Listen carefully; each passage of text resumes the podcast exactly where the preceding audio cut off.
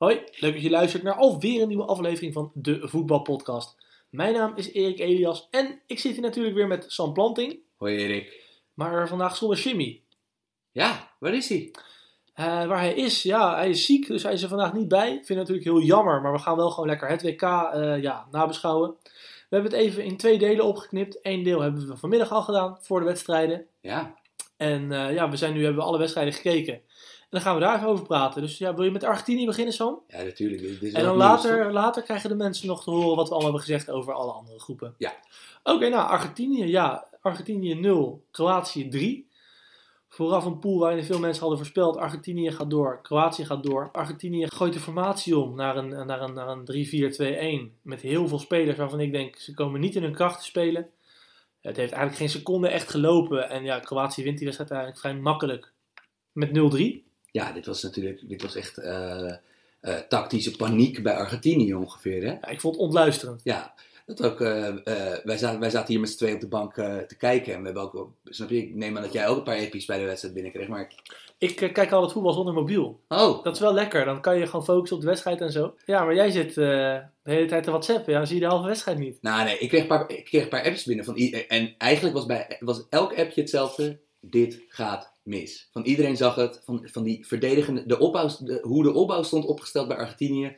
Met die drie achterin. De, en met de keeper die zoveel opbouwverantwoordelijkheid zou krijgen. En met wingbacks die geen wingbacks meer waren. Maar Mascherano die in de bal kwam om op te halen. Met, met, met jongens... Ja, kijk. Ik vind Argentinië moet erop ingericht zijn om Messi de bal te geven op de helft van de tegenstander. En vandaag heb je een systeem gezien waarin dat niet het geval was. En dan als ook nog de restverdediging niet op orde is... En er gewoon heel veel matige verdedigers op het veld. Want laten we wel zijn. Salvio wordt rechtsback gezet. In een, weliswaar met drie man achteren. Maar toch is geen rechtsback. Acuna is een heel beperkte speler. Die jongen op links speelde een waanzinnig slechte wedstrijd. Nou, Tagliafico hebben we ook gezien. Dat dit misschien een niveautje voor hem te hoog is. Mercado is geen betrouwbare voetballer. Otamendi heeft zo nu en dan zijn foutjes. Ja, dus uiteindelijk zit je gewoon te kijken naar een team. Met ontzettend veel talentvolle centrale aanvallers. De beste voetballer aller tijden. Maar het werkt gewoon niet. Ja, wat, wat iedereen uh, op Twitter zullen de opsommingen van uh, welke geweldige spelers Argentinië wel niet heeft en uh, hoe dit nou kan gebeuren. Maar je kan er maar een paar opstellen. Je kan er maar een paar opstellen. Ja, dus het maakt niet uit of je nog acht spitsen erachter hebt. En nu moet ik wel zeggen dat zowel jij als ik zullen het niet heel erg eens zijn met wie er naast Messi werd opgesteld. Uh. Nee, ik had dat anders weggezet. Maar laten we het dus over beginnen. Hè? Want we zitten nu heel veel over, over de coach te praten. Tenminste over zijn keuzes en dergelijke. Om te vinden dat... Uh, dat het niet goed uitpakte en dergelijke. Maar hoe had jij het aangepakt bijvoorbeeld? Nou, allereerst, ik heb hier de, ik heb hier de Who Scored pagina van de wedstrijd openstaan. Dat heb ik even tijdens jouw verhaal gedaan. Dat er twee veldspelers zijn uh, bij Argentinië die minder, minder passes hebben verzonden dan Lionel Messi. Dat zijn uh, Agüero. Dat kan natuurlijk nooit. Nee, Agüero die gewisseld werd en Salvio die gewisseld werd. Dus de centrumspits en de, en de rechter wingback. Maar ja, Messi kreeg de bal gewoon niet. En... Uh, Allereerst, laten we allereerst even positief beginnen. Dat uh, Kroatië... Had het gewoon goed voor elkaar. Had het goed voor elkaar. Hadden één tactische aanpassing gedaan ten opzichte van de eerste wedstrijd. In de eerste wedstrijd speelden ze vier twee drie een met Rakitic en Modric voor de eigen verdediging. Uh, en dan drie, drie aanvallers achter één centrumspits. En ze hadden er één van die aanvallers, Kramaric, hadden ze er afgehaald. En Marcelo Brozovic hadden ze er neergezet. Dat is... Van origine een aanvallende middenvelder bij Inter, maar kan ook verdedigend middenveld spelen. Beetje een soort Lasse Schöne move is dat, hè? Ja, om maar, het even naar Nederland te vertalen. Ik vond hem, ik bedoel, Mo- Modric en uh, Rakitic zullen natuurlijk alle, alle, alle lof krijgen voor hoe ze, het spel, hoe ze het tempo en het spel dicteerden vandaag. En ook die omschakelingen elke keer uh, tot stand zet, tot stand lieten komen met geweldige passes. Maar Brozovic was echt ijzersterk als zes. En deze drie, dit zijn eigenlijk drie technische middenvelders, die... schermde de, in verdedigend opzicht dat centrum echt uitstekend af. Ja, want we hebben best wel vaak gezien, zeker nadat ze op voorsprong gaan gekomen, dat Argentinië de bal kreeg en hielden ze het gewoon goed dicht. En ze hebben werkers voorin staan. Ja, dat ook Argentinië, of, of uh, Kroatië bijvoorbeeld, de voorhoede die ze vandaag hadden, dus met Perisic, Mandzukic en Rebic, dat was echt een redelijke kliniek van hoe je als aanvaller mee verdedigt. Dat zijn ook allemaal... jongens met techniek, maar die ook werkerstypes zijn. Ja, ik vond het ook grappig om te zien dat af en toe Mandzukic wisselde met Perisic. Dan kwam Mandzukic weer op de rechterflank als een soort tweede rechtsback. Nou, ongelooflijk wat die voor een werkhouding heeft ook. Ja.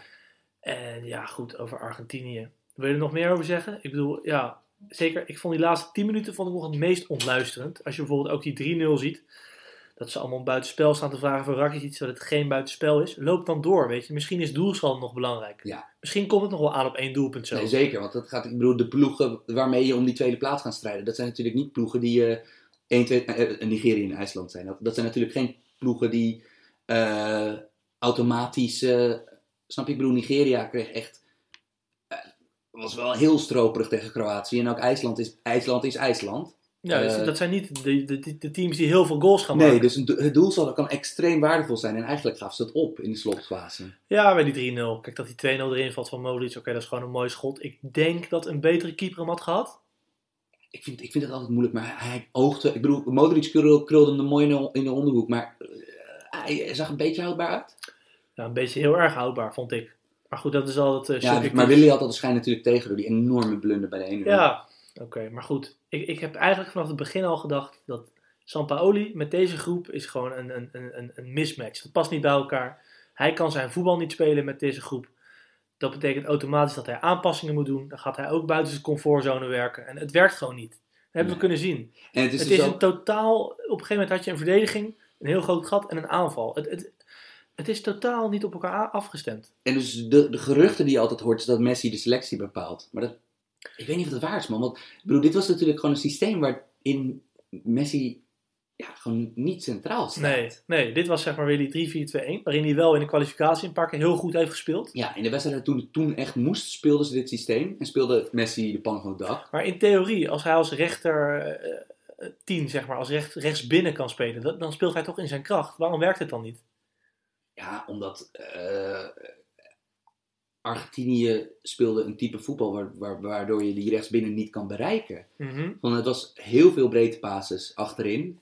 Uh, de paas voorwaarts die er was, was op... Uh, Marciano en Perez? Nee, ja, of op een van die wingbacks met hun rug naar het goal. Nou, uh, ik bedoel, misschien de oplettende luisteraar kan dat misschien herkennen. Dat, dat was een beetje Nederlands elftalvoetbal.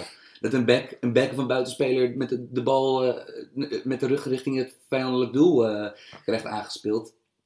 Ja, en dan de twee jongens die dan verantwoordelijk waren om de bal van verdediging naar aanval te brengen. Enzo Perez, vroeger een goede middenvelder bij Benfica. Nu bij River Plate ook al geen zekerheidje meer. En Mascherano die... Uh, een beetje op zijn retour is. Een beetje op zijn retour is. Voetbal alsof hij in China voetbalt, waar hij ook waar speelt. Hij ook speelt. Uh, dat dat de jongens zijn die dan die bal uh, naar Messi moeten krijgen. Dat is hem gewoon niet. En daarnaast, ik vond Meza in de andere, aan weerskant van Messi... Uh, ook niet heel erg sterk ogen. Uh, Pavon veel... die erop kwam ook niet. Nee, maar ook veel druk op de schouders van Meza. Speler die natuurlijk gewoon in Argentinië speelt bij Independiente. Uh, ja, die kreeg voorkeur boven jongens als Dybala en Di Maria. Di Maria gewoon negentig minuten op de bank, hè? Ja, en, die, en Dybala kwam er in welke minuut in? Ja, ik denk rond de zeventigste. Ja. Maar goed, systeem niet aangepast op Messi. Uh, heel veel dingen die niet klopten. De restverdediging, de opbouw, noem het. Eigenlijk ging bijna niks en goed. En een zwakke keeper. Maar ik vind vooral dat we de selectie van Argentinië niet te veel moeten overwaarderen. Want er staan echt heel veel jongens op het veld die gewoon niet heel goed zijn. Ja. ja. Is dat een beetje een goede samenvatting? En dan ook nog een coach die niet helemaal het voetbal kan spelen wat hij wil. Ja. En dan krijg je dit. Nou, maar ja, precies. En ik vind ook dat, dat je een systeem voetbal ging spelen dat Mercado en Tagliafico... Mercado is een... Ja... Zeg maar, die zit tegen de eerste elf aan bij Sevilla. En is gewoon een vrij roekeloze, uh, techniekloze verdediger... En Tagliafico is Tagliafico, ja, die is prima, maar ja. Dat is ook, snap je? Maar Otamendi in grote ruimte wordt niemand vrolijk van. Het is gewoon geen bijzondere ploeg, echt niet. Ze nee. De beste speler ter wereld en heel veel goede aanvallers, dat zit. Ja. Maar het zou genoeg moeten zijn bij de laatste acht op het W K te komen. Laatste acht? Ja. Ik weet niet, man. Misschien als je je zou ingraven en zou counteren met Di Maria en Messi, maar daar hebben ze dan weer de coach niet voor. Ja. Wat maak jij van uh, Kroatië? Goeie ploeg. Um, net niet ge- goed genoeg om een... kans op de wereldtitel te maken. Ik denk wel goed genoeg om bij de laatste vier te komen dit jaar.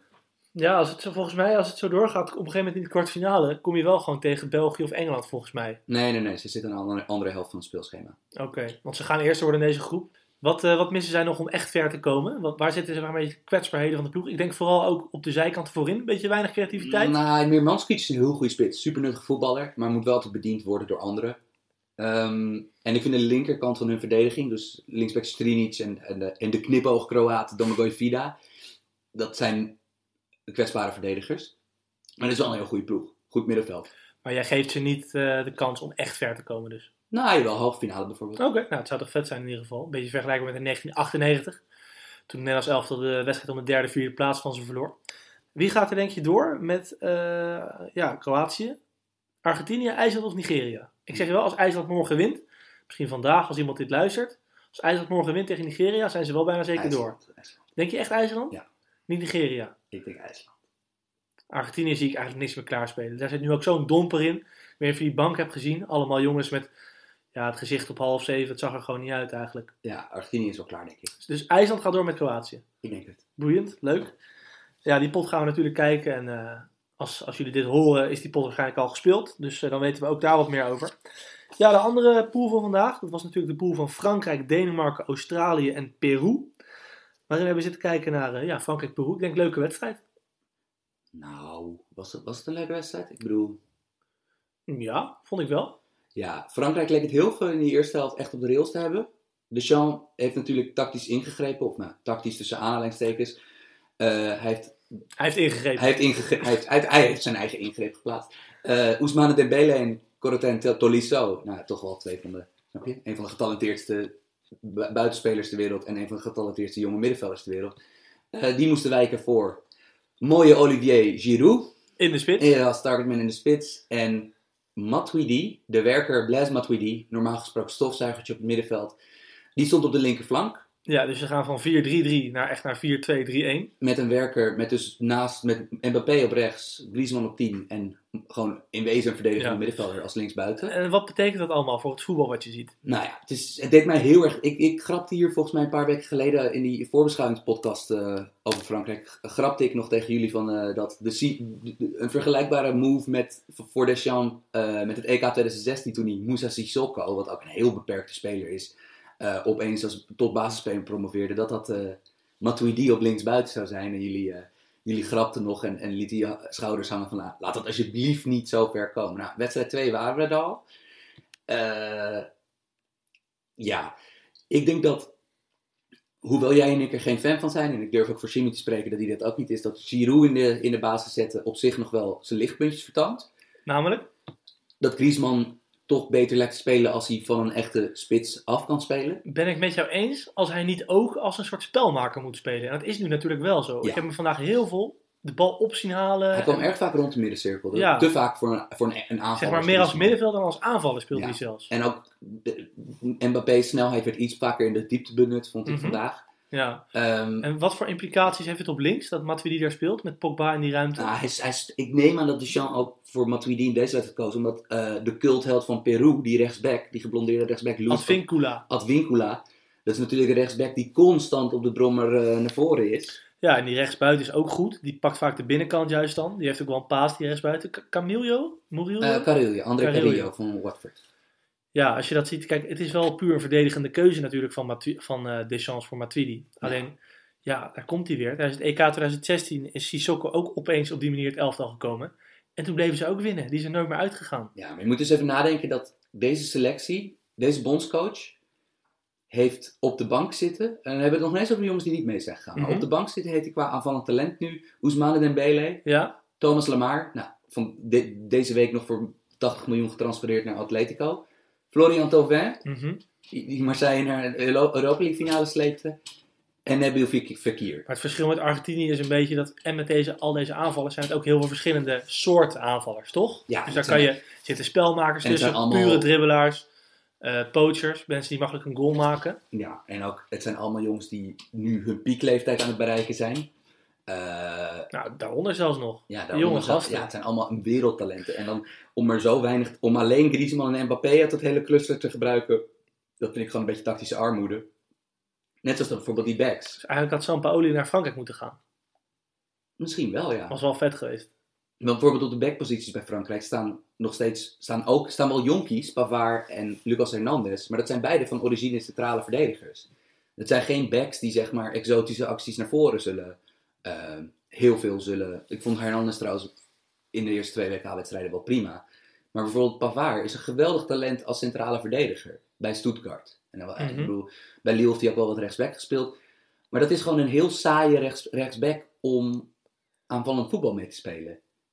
En normaal gesproken kan je dan zeggen van ja, wij, wij zeuren wel vaker dat, dat, dat er bij teams spelers ontbreken. Maar jij en ik weten voor een feit dat Deschamps twee van de best aanvallende backs ter wereld op de bank heeft zitten. Met C D B en Mandi. Ja, nee, klopt. Maar goed, in de eerste helft, weliswaar met Peru, Peru wat ook niet zo goed was als de eerste pot die we hebben gezien, zag het er redelijk uit, vond ik. Creëerde wel wat, verdedigend redelijk stabiel. Maar in de tweede helft letterlijk niks gegeven. Nee, maar even, dat komen we zo op. Die eerste helft op zich, Griezmann ging het balletje halen.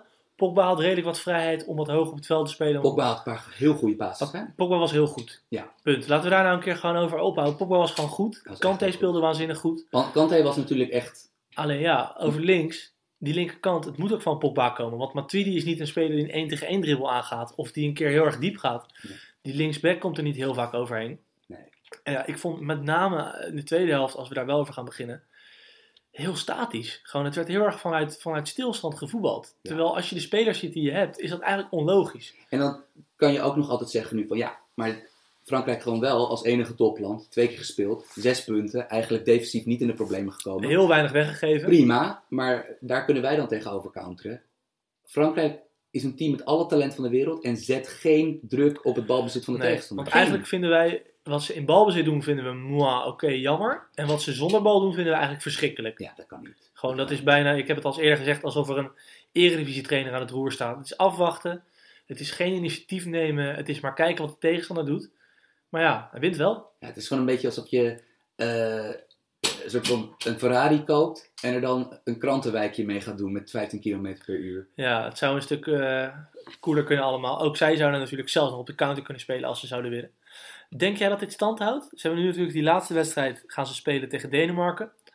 En dan uh, gaan ze door naar de, naar de, naar de, naar de K O-ronde. Uh, Denk je dat dit een beetje uh, sta, in stand blijft? Met Matuidi en met Gries en met... Uh, Griezmann als een soort tien en Giroud. Ze hebben lachwekkend veel talent. Zelfs wanneer Deschamps kiest voor een paar saaie voetballers op een, op een paar cruciale plekken.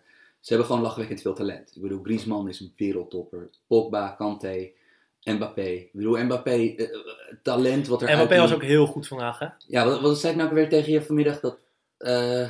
dat kan op een gegeven moment gewoon de beste ter wereld worden. Ja, want ik bedoel, hij, hij, laat, het mak- hij laat het onmogelijke of het, of het extreem moeilijke laat hij zo makkelijk ogen. En hij, is, bedoel, hij heeft zo'n versnelling in huis, zo'n balbehandeling. Um, ik denk dat wanneer hij zeg maar helemaal... En het is ook al een heel intelligente speler. Maar als hij weet, bijvoorbeeld zijn spel een beetje weet te optimaliseren, dan zullen de Ronaldo's en Messi's er, er niet meer zijn. En dan ja. vind ik hem echt een uitstekende kandidaat om de aller, allerbeste te zijn. Nee, klopt. Misschien nog met een jongen die we nu nog niet kennen. Of met Dembele die op de andere flank kan spelen. Hè, met al die jonge jongens uh, die nu doorkomen bij Dortmund, misschien eentje daarvan. Ja. Dat is leuk. Uh, Peru. Veel harten gestolen, weinig punten. Ja, en ook, ik vond het ook wel een beetje gezocht allemaal, hoor. Dat iedereen zei van, oh, Peru, onze ja. hart veroverd. Ze speelden, a- ze speelden leuk speelden tegen leuk. Denemarken.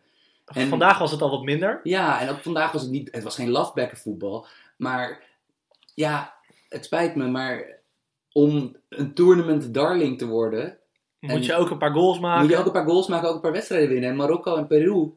Ja, heel leuk en aardig allemaal, maar wel vier ja. wedstrijden gespeeld, vier keer nul en verliezen. Ja, het typeert voor mij ook heel erg het toernooi. Kijk, dit is het toernooi waarbij heel veel ploegen kiezen voor wat Louis van Gaal noemt de defensieve zonale structuren. En hoe zeg je dat in normaal Nederlands? Op eigen helft gaan staan in een vier vier twee of vier vier een een met weinig ruimte tussen de linies. Nou, je kan al het jargon erop loslaten, maar het komt er in kort op neer. Ploegen spelen niet zo aanvallend. En als je dan in Peru hebt, of in Marokko die dat wel proberen te doen en die wel proberen druk te zetten en dergelijke, dan is het gewoon best wel leuk om te zien. En misschien is een kinderhand dan gauw gevuld. Ja, maar goed. Er zijn heel veel mensen die luisteren op deze podcast. Die zitten elke dag drie keer te kijken. Of twee keer te kijken. Ja, dan wil je ook vermaakt worden. Ja, zeker. En dan, het was eigenlijk wel typerend dat die rechtsback, Louis... Ik weet niet of hij Louis van Spornum heet, maar die Advincula... Ja, Louis Advincula. Ja, achtentwintig jaar. Die geblondeerde rechtsback die een, echt als een, als een speer kan rennen. Maar dat hij wel gewoon beide tegentreffers die Peru kreeg, vandaag en in de wedstrijd tegen Denemarken, vielen in zijn defensieve zone, omdat hij nergens te bevinden was. Hij liep op de middenlijn. Ja, hij was gewoon weer lekker aan het avonturieren naar voren. Ja. Uh, ja, dit is inderdaad moeilijk. Ik denk dat we nog één underdog hebben die zeg maar echt een beetje positief aanvallend voetbal spelen, en dat is Japan. Uh, maar daar hebben we het volgens mij later nog even volgens mij. Ja, dat hebben we vanmiddag goed besproken, dus ja. daar uh, kunnen de mensen zich nu alvast op verheugen. Dat was een mooie discussie. Nou, een goede ruzie was het. Nee, het was een discussie. We hebben nooit ruzie. Heb je nog een andere wedstrijd die we vandaag hebben gezien in deze pool? Namelijk uh, Denemarken-Australië. Denemarken-Australië. Mm, was wel spannend. Was wel leuk qua scoreverloop. Niet heel goed. Niet heel veel actie in de zestien. Beetje wat je kan verwachten bij deze twee ploegen, hè? Ja, dat... Uh... Denemarken, knappe goal van Eriksen. Echt echt heel knap. Een hele knappe goal, ja. Jurgensen legt hem goed neer. Maar van alle spelers die nu in Rusland zijn van dat W K, hoeveel zouden hem zo met een verkeerde been binnentrappen? Ik denk heel weinig. Op deze snelheid. Hij raakt hem echt goed. Op deze afstand. Jurgensen speelde prima hoor, legde die bal goed neer. Maar dat was echt Eriksen's goal. Ja, en het was eigenlijk... We kregen eigenlijk negentig minuten lang de Lasse Schöne exhibition. Gewoon van, we kregen te zien wat hij geweldig kan. Als hij wel tijd aan de bal heeft, kan hij het spel heerlijk verdelen. Ik bedoel, het is natuurlijk, er zijn weinig technischere middenvelders dan Lasse Schöne. Nou, op, op het W K ook? Nou, ik zeg met als hij een beetje tijd heeft. Ik bedoel, ja, okay. De echte wereld op, de Modricje van deze wereld hebben we niet per se tijd nodig. Maar um, hij was natuurlijk verdedigend vandaag. Ja, vrij kwetsbaar. En ook, ja. Het probleem bij hem is, als, hij, als zijn mannetje eenmaal bij hem weg is... Hij heeft, komt hij er niet, ook niet meer bij. Hij heeft niet de herstelsnelheid om daar weer bij te komen. Je zegt soms over een back van die kom je twee keer tegen. Ja. Lasse Schöne kom je één keer tegen. En als je hem dan voorbij bent, dan is het ook klaar. Maar inderdaad, aan de bal prima. En hij speelde vandaag een stuk beter dan toen hij inviel uh, vorige pot. Alleen ja, grote ruimtes voetballen is moeilijk voor hem. Dat zien we bij Ajax ook wel eens. En vandaag ook. Ja, bij Van Marwijk, stug ploegje neergezet. Uh, ja, en als het inderdaad waar is dat hij P S V gaat doen met Mark van Bommel, ben ik wel benieuwd hoe dat eruit ziet in de Champions League volgend jaar. Als P S V tegen een Real Madrid moet of weet ik veel wat. Het is wel leuk als we dan een keer niet afgedroogd worden omdat we mandekking spelen. Ja, maar aan de andere kant, de wedstrijd werd pas leuk toen die tiener, toen de jongste jongen van de W K erin kwam, die Daniel Arzani. Ja, dat is een leuke voetballer. Ja, in Iran geboren, dribbelkunstenaar. Uh, had de wedstrijd ook wel een beetje nodig. En uh, eigenlijk wel jammer dat hij niet vanaf het begin speelt bij Australië. Want gewoon echt leuk voetballen. Ja, ik denk dat Van Mark dan toch denkt, kan hij negentig minuten lang zijn taken uitvoeren? Met paaslijnen dicht houden en mannetjes dekken. Ik, ik weet niet of ik dat ook een jongen van negentien zou toevertrouwen hoor. Op het hoogste tempo tegen een Frankrijk of Denemarken. Ja, hij zit uh, bij Melbourne City. Dus bij het uh, Australië filiaal van Manchester City. Het zou me niks verbazen als die ooit uh, in, de, in de overstap naar Europa maakt. Bij Girona of zo. Zoiets. Dat, uh... Misschien wel City. Hij viel leuk in. Oh, ja, ja, leuk maar we zitten wel. Nu toch al op basis van twintig minuten dat hij heeft gespeeld te praten. Hè? Dus nou, dat kunnen we al een uh, goed oordeel vellen. Australië kan gewoon nog door, hè? Ja. Kan je even scenario's schetsen hoe dat... Ja hoor, je hebt nu uh, Peru-Australië. Peru is al uitgeschakeld. Dus speelt nergens meer voor. Die spelen met de tweede kern. Stel, dat kan gebeuren. Australië wint. Hebben ze vier punten. Denemarken verliest twee nul van Frankrijk. En dan is Australië gewoon door. Ja.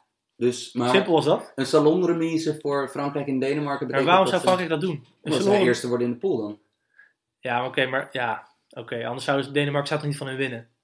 Nou, oké, okay, kijk, het is voetbal, hè, balletjes rond, maar dat zie ik niet gebeuren. Oké, okay, ik ben benieuwd. Ja, ik ook. Ja, dat zou wel een redelijk verrassing zijn als Australië. Ja, krijgen we nu weer al die discussies. Maar heeft, heeft Australië de kwaliteit om Peru te verslaan? Nou ja, weet ik niet. Want voetballend is natuurlijk Peru een sterkere ploeg. Ja, zeker. Maar goed, als die Advincula weer rechtsbuiten gaat spelen en ze kunnen counteren, ja, wie weet. Ja. Ik weet het niet. Ik denk dat Australië gewoon, uh, dat het knap is van Bert van Mark dat ze in de derde speelronde nog meedoen om, doorgaan, om door te gaan naar de knock-outfase. Dus dat uh, heeft Bert goed gedaan, denk ik, in die korte tijd dat hij daar werkzaam is. Ja, toch wel genoten van deze ploeg. Vandaag ook weer wel leuke wedstrijden gezien. Het, het ligt nog een beetje open. Peru, leuke ploeg. Frankrijk toch de enige topfavoriet. Die twee keer wint. Dus wel een leuke pool dit. Ja, ja, prima. Dan gaan we nu door uh, naar het volgende deel van de podcast. Wat we vanmiddag hebben opgenomen. Maar dat begint met dat ik praat, Sam. Dus nu moet jij even wat zeggen wat slim is. En dan gaan we door. Uh, Oeh, wat een druk. Uh, tot nu toe, dit W K. Leuk dat het er is. Maar het kan leuker. Nee, hartstikke duidelijk. Gaan we nu naar uh, groep B. Ja, daar zien we de ploeg die naar huis mag. Als een van de eerste ploegen. Toch wel jammer. Waar heel veel mensen in Nederland voor waren. Inclusief ikzelf. Inclusief heel veel mensen in Nederland die daar een videoboodschap hebben over uh, ingenomen. Ja, Marokko gaat naar huis met nul punten. Ja, ja, nee, voor mij is het hoogtepunt bij het W K tot nu toe dat mijn, mijn, mijn, mijn grote vriend slash held Henk Spaan, dat hij uh, in, een, uh, in een weide stond hij Ziyech toe te zingen. En toen dacht ik, nou ja, dat kan het niet meer misgaan. Dat heb ik heel even gemist. Welke, ja, dat was goed. Welke context was dit? Uh, misschien ter promotie van de, de Alle Ballen op Ziyech? Dit was op televisie. Uh, weet ik, volgens mij was het een online, on- online bo- boodschap uh, uh, gewoon voor Thomas, die, die hier... Uh, tw- Thomas Rijsman, die een documentaire maakt, mede over ons, maar natuurlijk ook over Pieter Zwart. Die maakt inderdaad op Facebook een show over, die heet Alle Ballen op Ziyech, hè? Ja. En daar was het ter promotie van. Ik denk het, ik weet het niet zeker eigenlijk. Dat was jouw hoogtepunt van het W K, Henk Spaan? Uh, nou, ik vond dat wel heel goed. Uh, ik bedoel, het deed mij... Verlangen naar, verlangen naar oude tijden, toch? Ik bedoel, eh, Spaans voetbal, voetbalshows vond ik altijd wel echt geweldig. Keek jij Studio Spaan ook? Ja, tuurlijk. Ja, ik, ik heb het nooit gekeken. Ik ben eigenlijk te jong voor. Koken zo. Met Maradona. Koken met Maradona? Ja, dat was... Nou, moeten we het maar een keer een andere podcast over maken. Ja, het voetbal. Uh, iedereen zegt over Marokko, leuk gevoetbal tot de zestien. Alleen ze missen een spits. Alleen, ik was het niet helemaal eens met het feit dat er werd gezegd van... Ze hebben niemand om de bal af te werken. Ik denk dat ze ook vooral een spits missen... die ook daadwerkelijk in stelling gebracht kan worden. Want ik heb die twee spitsen. Uh, El Kaabi heet er eentje. En gisteren speelde Boutaïb. Ja. Die zijn allebei niet, gewoon niet zo handig in een rond die zestien om in stelling gebracht te worden. En, en alle creativiteit van de wereld staat er omheen. Maar die spitsen, ja, die werden gewoon niet in stelling gebracht. En dat komt echt niet door de aanvoerder omheen. Als je ziet wat daar omheen loopt, om die spitsen, toch? Ja, nee, ik bedoel, uh, uh, ook qua, qua kansen uh, viel het uiteindelijk. Marokko had het betere van het spel, zowel tegen Iran als tegen Portugal. Maar ja, ze creëren uiteindelijk uh, kansen in twee wedstrijden ter, ter waarde van anderhalf expected goal. Ik zit even te kijken hoeveel, hoeveel doelpogingen. Het waren wel veel doelpogingen. Ze hadden er vijftien tegen, tegen Portugal, vijftien doelpogingen. En uh, tegen Iran dertien. Dus dat zijn er achtentwintig doelpogingen in twee wedstrijden. Dat is wel veel. Maar ja, echt uitgelezen kansen. Hun grootste kans op dit W K was alsnog die korte corner in de derde minuut van dit W K tegen Iran, waar, waar Ziyech over de bal heen maait. Uh, die, kreeg, die, die kreeg dan geen expected goal maar de, uh, waarde, maar dat was... Uh... Mm-hmm. Dus we zouden kunnen zeggen dat heel Marokko een beetje heeft geleden aan de Ziyech-ziekte. Van wel veel schieten, maar weinig waarde daarvan. Ja, en het was toch van, ik bedoel, ja, het voetbal was, was in, in, in de eerste tachtig meter van het veld. Snap je, vanuit eigen goal bezien. Was het goed. Twee wedstrijden ook gewoon. Zowel tegen Iran als tegen Portugal. Gewoon goed gevoetbald. Ja. Vond je niet? Nou, tegen Iran was het in de tweede helft. Dat was wel heel veel moeite tegen dat laagblok. Maar ik vond het gisteren ook. Portugal liet het ook wel een beetje gebeuren hoor. Tuurlijk. Ze hebben ook niet, niet de uitgelezen mogelijkheden gehad. Hè? En de uitblinkers bij Portugal waren de centrale verdedigers, vond ja, ik. Want Pepe was natuurlijk weer klassiek aan het Pepe-en. Met uh, dat hij een uh, licht schouderklopje van Benatia en een, uh, de ontketening van W O drie ongeveer uh, zat na te spelen. Maar hij kan natuurlijk wel gewoon verschrikkelijk goed verdedigen. En die Fonte is ook gewoon een goede verdediger. En ja, dan mogen ze misschien allebei wel op leeftijd zijn, maar redelijk ongenaakbaar. Ja, maar tegen die spits, hè? Uit de Marokkaanse competitie was dat volgens mij. En die El Kaabi, El Kaab, ik moet zijn naam even opzoeken. Maar dat, El Kaabi. Ik weet niet waar die jongen speelt. In Marokko. Ja. Toch? En die, en die Boutaïb? Die, die speelde in... Uh... Uh, volgens mij speelde die afgelopen jaar in, uh, in, de, in de Turkse Super League in de, bij de middenmotor. En hij uh, speelde daarvoor bij... Uh, volgens mij Amiens. Ik wil, die, uh, ik wil het centrum waarvan we nu zeggen dat heeft goed gespeeld. Wil ik nog wel een keertje zien als ze straks doorgaan tegen Cavani en Suarez hoor. Nou ja, dat wordt sowieso... Kijk, daar, dat, het lijkt die wedstrijd te gaan worden. En we gaan het zo meteen ook, ook nog hebben over Uruguay. Maar ja, Portugal en Uruguay, ja, zijn ploegen waar... Uh, dat zijn ja, voetballanden waar misschien toch ook anders tegen... Uh, dan man, de speelmanier wordt gekeken dan hier in Nederland. Ja... Je kan aan de ene kant zeggen dat Portugal heeft gewoon een individueel betere ploeg dan Marokko. En waarom zouden ze zich na zo'n ploeg openingstreffer zo in laten graven? Aan de andere kant... Ze hoefden het niet. Ze hoefden niet. Nee, Marokko moest komen. Dit is perfect geweest voor hun. Vroege goal, ingraven en ze zijn geen moment meer echt in de problemen geweest. Uiteraard weer, weer een goal van Ronaldo en uiteraard weer een goal uit de standaard situatie. Nee, maar... dat, wordt natuurlijk echt, uh, dat wordt echt hilarisch op dit W K. Van hoeveel goals er uit corners vrij trappen vallen. Ja, we zitten nu donderdagmiddag, half vijf. Hoe, uh, hoe staan ja. we ervoor? Uh, corners en vrij trappen nog steeds bijna, bijna veertig procent van de doelpunten. En als je penalties erbij optelt, uh, nog, een, nog een stuk meer. Uh, ja, dat, ja, dat is... Uh, en natuurlijk, de, de V A R zorgt ook voor veel penalties. Waar we het zo meteen uh, bij onze review over Australië, Denemarken... Mm-hmm. Wedstrijd die we net hebben gekeken. Ik, ik ben wel een beetje geschrokken van Portugal in balbezit hoor. Die moeten zich echt in de late rondes echt gaan ingraven. Want ook tegen Marokko, dat gewoon hè, uh, druk zetten met mandekking. Dus twee... Uh, controlerende middenvelders van Portugal werden afgestopt door twee mandekkers. En daar voetbalden ze zich niet onderuit. Speelden heel snel de lange bal of hadden juist balverlies. En ja, in die latere rondes gaan ze dat gewoon niet doen. Dit wordt gewoon een ploeg Portugal. Net zoals E K twintig zestien gaan zich ingraven en uh, gaan proberen wat uh, te bewerkstelligen met Guedes. Die een goed toernooi heeft tot nu toe. Was gisteren wel iets minder dan tegen Spanje. En natuurlijk Cristiano Ronaldo. Ja, ja je, je zou dus denken dat met Guedes en, en uh, Guedes als tweede spits en Bernardo Silva als, als spelmaker op rechts, dat er dus meer voetbal in de ploeg zou komen. Maar ze krijgen niet echt de kans in dit systeem om dat te laten zien, wat zij kunnen in de ene nee, ja, vier vier twee is gewoon echt een, een systeem om tegen te houden. Weet je wel? En die jongen op links, dat was eerst Bruno Fernandes, is nu uh, João Mario. Ja. Zijn er ook niet echt toppers. Nou, João Mario vond dit seizoen bij West Ham, uh, ik bedoel, hij is bij Inter een beetje mislukt. Hij werd uh, gehaald bij Inter... Uh, Op basis voor veertig van, miljoen, ja, op basis echt van heel goed, veel geld. Op basis van een goed E K. En uh, Frank de Boer wist niet echt wat hij met hem aan moest. En uh, uh, ja, ik vond hem bij West Ham dit seizoen in zijn vuurperiode daar wel goed. Uh, maar ja, bijvoorbeeld Bernardo Silva uh, is gewend om in een vier vier twee op rechts te spelen. Als, re- als spelmaker op rechts. Want bij Monaco. Hij, ja, bij Monaco was hij natuurlijk geweldig. Maar het verschil daar is dat Uh, bij Monaco hadden die spelmakers aan de buitenkant van het middenveld, die hadden dan backs uh, achter zich lopen. Die er overheen kwamen. Ja, die constant gewoon de achterlijn van de tegenstander haalden. En dat... Nou, op rechts is dat niet bij Portugal, op links natuurlijk wel. Met Rafa Correiro. Ja, maar zelfs dat is nog wel best wel voorzichtig elke keer. Uh... Ja, die, die ploeg speelt echt met de handrem erop. En dat komt gewoon van die coach, honderd procent zeker. Ja.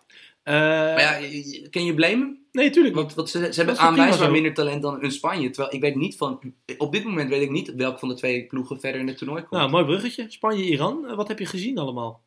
Ja, natuurlijk. Het was, het was letterlijk één grote rondo.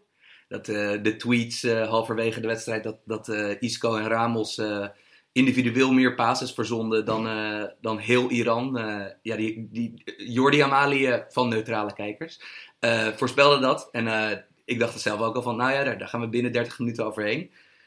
achtenzeventig procent balbezit voor Spanje. En dan moet je ook nog nadenken dat van die tweeëntwintig procent balbezit voor Iran... zal een heel groot deel... Uh, Uh, showmanship kunsten zijn van die keeper. Die uh, op alle manieren tijd rekte en raar naar doen was. Iran is echt een vervelende ploeg, vind ik. Ze waren bijna nog theatraler dan die Spanjaarden. Ja, maar aan de andere kant... Ja. Nee, je kan het hen ook weer niet verwijten. Nee, want ik bedoel, dit, dit is... Uh, ik vond het ook zo grappig dat, dat dus de analyse op televisie was na afloop. Volgens mij keek ik bij de Belg dit keer. Was dan ook van... Uh, omdat Iran na die een nul voor Spanje er een paar keer gevaarlijk uitkwam. En een redelijk kwetsbaar ogende Piqué... Uh, een paar keer flink uh, lastig viel. Van ja, waarom doen ze dat niet eerder? Terwijl ja, als, je, als Iran open gaat voetballen tegen dit Spanje... wordt het zes zeven nul. Want ik bedoel, als jij Isco, Iniesta en uh, uh, noem ze allemaal maar op... Als jij, als jij die de ruimte geeft om te voetballen door... Uh, snap je? Uh, uh, dan is het heel, heel snel afgelopen. Spanje... Tot nu toe van de vier grote favorieten van Spanje, Frankrijk, Brazilië, Duitsland... nog steeds de sterkste ogende ploeg? Ja, ik weet niet. Ik vond het die eerste wedstrijd tegen Portugal echt sterk. Dat ik dacht van, ja, dit lijkt echt ergens op. Gisteren wel iets minder. Alleen ja, iemand zei dat heel mooi laatst tegen mij. Zij leggen een soort van een blusdeken over de wedstrijd heen. En wat bedoelt, uh, wat bedoelt hij daarmee? Diegene die dat tegen mij zei van... Ze spelen alleen maar op de helft van de tegenstander, zonder dat het heel erg gevaarlijk wordt... Ja. En die tegenstander komt ook niet meer van die helft af. Dus je zit heel vaak naar hetzelfde te kijken. Ja, hypnosevoetbal. Ja, ik weet niet of dat een goede term is. Maar, maar er gebeurt niet zoveel. Maar het is wel heel goed wat ze doen. Want ja. De tegenstander komt letterlijk niet van zijn helft af. En gewoon is echt heel knap. vijf à tien minuten achter elkaar af en toe. Als je Isco, Iniesta, David Silva, als je die aan de ja. bal ziet. Dat zijn natuurlijk zulke kunstenaars. Ja, ik, ik denk dat zij heel bang moeten zijn voor ploegen als Mexico. Die heel goed kunnen counteren en dergelijke. Want ja, met dit voetbal doen ze het al een tijdje. Maar ik, ik weet niet zeker. Ik ben minder overtuigd na gisteren. Want ze creëren wel weinig hoor. Ja, nee en ook... Uh, ze... De, uh, Hierro, sorry ja, interim Fernando Hierro, die uh, wisselde... De trainer. Ja, die wisselde, die had te koken. De eeuwig solide Atletico middenvelder uh, liet die, verving hij met Lucas Vazquez. Eigenlijk de... de uh, Iets ja, directer spelende. Ja, een rechtsbuiten die bij Real Madrid natuurlijk op alle, uh, alle mogelijke manieren ingezet wordt. En ook als rechts, rechtsback zelfs bijna. Om iets directer, om, om iets directer te spelen, om iets meer breedte en diepte in het spel te krijgen... Um, ja, ik weet niet of ik dat per se nog een keer zou willen doen. Ik zou eigenlijk liever, als je, zelf, als je een buitenspeler opstelt bij dit Spanje... heb ik liever dat je Marco Asensio gewoon... Uh, uh, dat je die een, uh, een kans geeft. Wist je trouwens dat hij een Nederlandse moeder heeft? Ja, dat wist ik. Uh, nu hebben we op de laatste speelronde misschien wel een gekke situatie. Want uh, ja, dan heb je... Portugal speelt tegen Iran. Nou, als Iran wint zijn ze gewoon door. Kan Portugal naar huis. En Spanje speelt tegen Marokko. Nou, Spanje en Portugal staan op dit moment uh, gelijk... En ze zijn gescheiden door één gele kaart. Want het onderlinge resultaat is gelijk. Precies evenveel goals voor. Precies evenveel goals tegen. Wist je dat? Ja. Dus, dus die laatste dag wordt misschien nog een beetje gek. Dat je ziet van jongens, geen overtreding maken. Wat er ook gebeurt. Kijk, ik zeg niet dat Marokko van Spanje dat is gaat voor Spanje, winnen. Dat is voor Portugal moeilijker dan voor Spanje. Ja, maar kijk, ik zeg niet dat Marokko van Spanje gaat winnen. Maar het kan wel. Ja. Het, het zou nog doorslaggevend kunnen zijn. Vrij uniek, toch? Ja. Nou ja, ik, ik denk zelf dat Spanje... Ik denk dat Portugal gewoon dat puntje pakt tegen Iran. En ik denk dat Spanje gewoon wint tegen Marokko. En ik denk ook dat het voor hun beiden op dit moment niet echt uitmaakt... om eerste of tweede te worden in deze pool. Omdat... Nou ja, kijk, in die andere pool heb je natuurlijk Uruguay. Die staan nu tweede. En Rusland staat nu eerste, ook op doelsaldo. Ja, ik denk dat je, wie, wie je hebt liever, liever Rusland. Ja, je hebt liever Rusland. Dus dat wordt nog misschien een gek, gek einde. Dat er wordt gekeken van hoeveel staat het daar? Moeten we een gele kaart pakken om tweede te worden? Ja, dat kan... hoort ook bij het W K, hè? Al dit, al dit gerekend, ja, puzzel. En die laatste potten worden natuurlijk allemaal tegelijk gespeeld. Dus daar gaan we zeker op letten. Uh, Marokko krijgt gewoon nog een mooi laatste potje tegen Spanje. Hopelijk kunnen ze nog wat doen. Ja, ik hoop dat ze een beetje vrij voetballen. Maar vrij onder, uh, ondergepresteerd toch wel? Ja, maar kijk, dit is hoe het werkt. Internationaal voetbal is natuurlijk eigenlijk met lagere scores nog dan, dan we gewend zijn bij het clubvoetbal. Dus ja, uh, pech, en, pech en mazzel ligt, liggen, liggen dicht bij elkaar. Uh, Marokko heeft eigenlijk beter van het veldspel in twee wedstrijden. Maar ja... Moet hem wel inschieten. Ja, en ook, en ook twee, twee doelpunten, allebei de doelpunten tegen uit de standaard situatie. Dat ook niet uit open spel. Nee, dat is niet goed. Was ook een hele goede variant van Portugal, hè? Nou, dat was een heel simpele variant weer. Want ik bedoel het... Ja, met die richtingsverandering van Ronaldo was wel echt ingestudeerd. Die bal kwam daar precies. Ja, oké, okay, maar uh, weet je wat het is? Um, al die W K-ploegen, bijna al die ploegen op dit W K, landenploegen, je hebt korte tijd gehad om voor te bereiden, die spelen mandekking bij corners en vrij trappen. En dat is gewoon makkelijker uit te buiten. Uit te buiten. Gewoon als je veel video kijkt van hoe doen ze nou precies, kan je daar makkelijk zeg maar ruimtes in vinden. Nou ja, je hoeft nog ineens heel erg veel video's te kijken, want ik bedoel, als mensen gewoon eigenlijk de meest basisvorm mandekking spelen, ja, dan werkt het heel simpel. Uh, uh, snap je? Kru- lo- maak kruislinkse looppatronen. Uh, snap je? Zet misschien een blokje voor de een voor de ander. Uh, indirecte corners werken dan beter. Van ja, er wordt altijd ge- het is grappig dat als er een, een doelpunt uit een corner valt en er wordt zonnedekking gespeeld, zullen de analisten op televisie, die altijd uit hun eigen voetbalervaring gewend zijn mandekking te spelen, zullen altijd kankeren op, ja, zonnedekking werkt niet. Terwijl mandekking lijkt toch echt makkelijker aan te pakken dan zonnedekking of een, of een uh, combinatievariant tussen de twee. Ja, en dat zien we op het W K ook. Uh, ik zat nog heel even te kijken naar die selectie van Marokko, hè. Over vier jaar heb je weer een W K. En Ziyech is negenentwintig. Boussoufa is er dan niet meer. Bij Handa twijfel ik heel erg over. Benatia is dan denk ik iets te oud. Ja, en Windows denk ik. Ik, ik heb een beetje het idee dat dit het een beetje was. Ja. En dat ze nu echt een kans gemist hebben.